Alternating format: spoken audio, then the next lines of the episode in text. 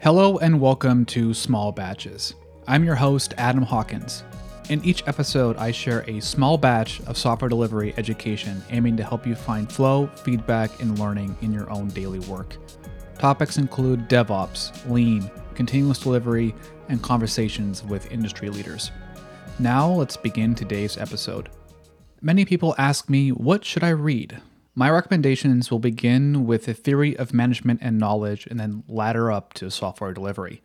I've read all of these books myself and even discussed some on the podcast. I'll give a brief summary and a pitch for each one. Let's begin with the theory of knowledge, more specifically, profound knowledge. Dr. W. Edwards Deming's 1994 book, The New Economics, introduces the four part system of profound knowledge. The four parts are appreciation of a system, theory of knowledge, understanding of variation, and psychology.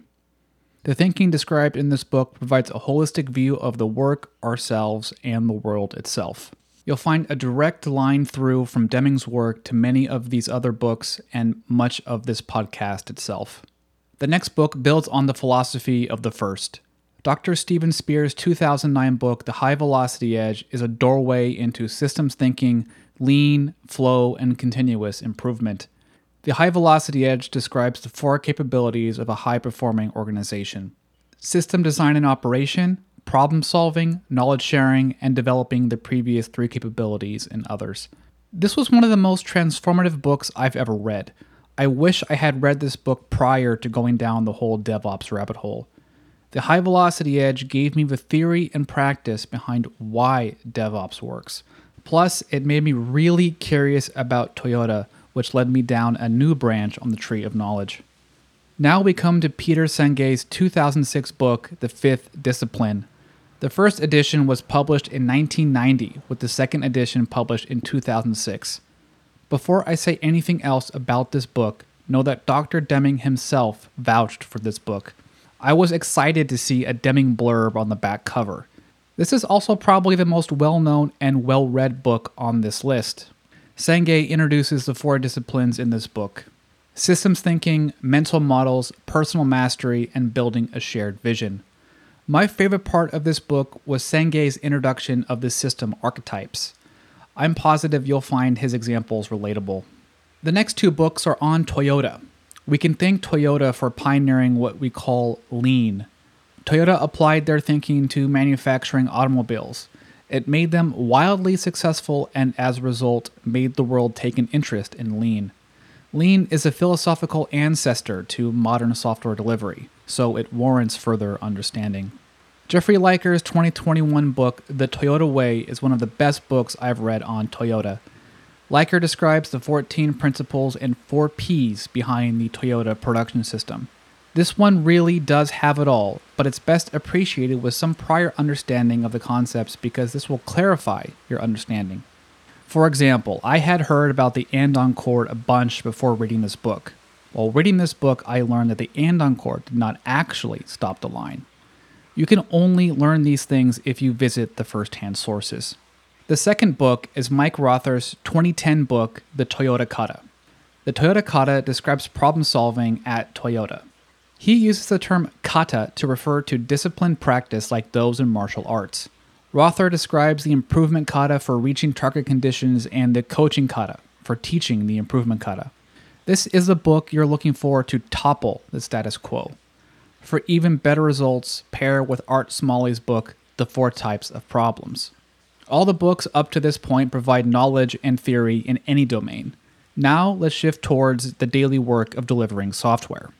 Donald Reinertsen's 2009 book, Principles of Product Development Flow, is a tour de force takedown of traditional product development. His book outlines over a hundred principles of lean product development. This is the missing link between the theory of lean manufacturing and building software products.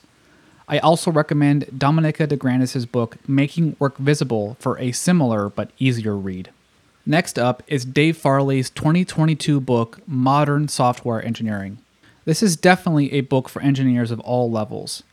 Senior engineers should already know its lessons. Junior and mid level engineers need to internalize them. This book is a blend of Dave's earlier book, Continuous Delivery, and another classic book, The Pragmatic Programmer, and even another book on this list, The DevOps Handbook. Read this one for the best example of the daily work of software engineering. This list could not be complete without including the most important books by IT Revolution Press.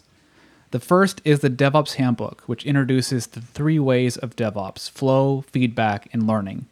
Where modern software engineering feels more focused on individuals, the DevOps Handbook focuses on teams and organizations.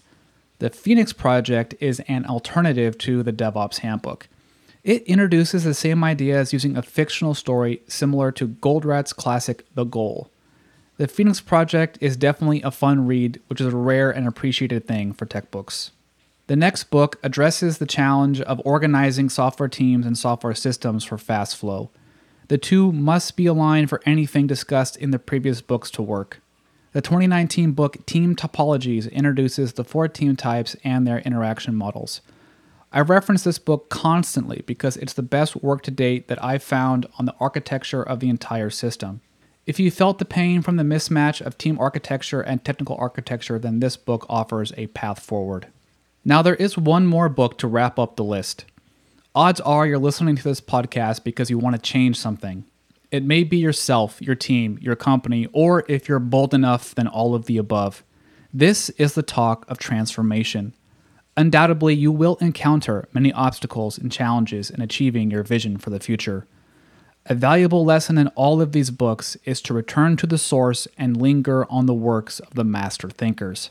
The Stoics from over 2,000 years ago, and even the Buddhists before them, were the first systems thinkers. There's an old Zen story of a king who was dissatisfied with his subjects. He wanted to teach them a lesson. It was the obstacle in the path becomes a path. Never forget, within every obstacle is an opportunity to improve our condition.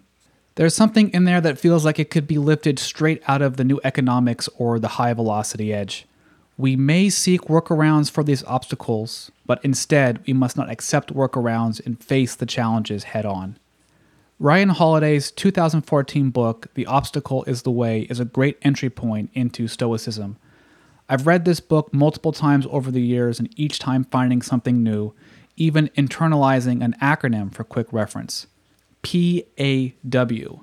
That's Perception, Action, Will. Right perception precedes right action. Or, as Holiday puts it, see things for what they are, do what we can, endure and bear what we must. What blocked the path now is a path. What once impedes action advances action. The obstacle is the way. That's all for this batch. I've added links to buy these books and links to previous episodes on them at smallbatches.fm slash 71. You'll also find a link to the Small Batches Slack app, which I've loaded with the best insights and quotes from all these books. The app is currently free in beta, so get it today and start learning as a team. Well, I hope to have you back again for the next episode. Until then, happy shipping.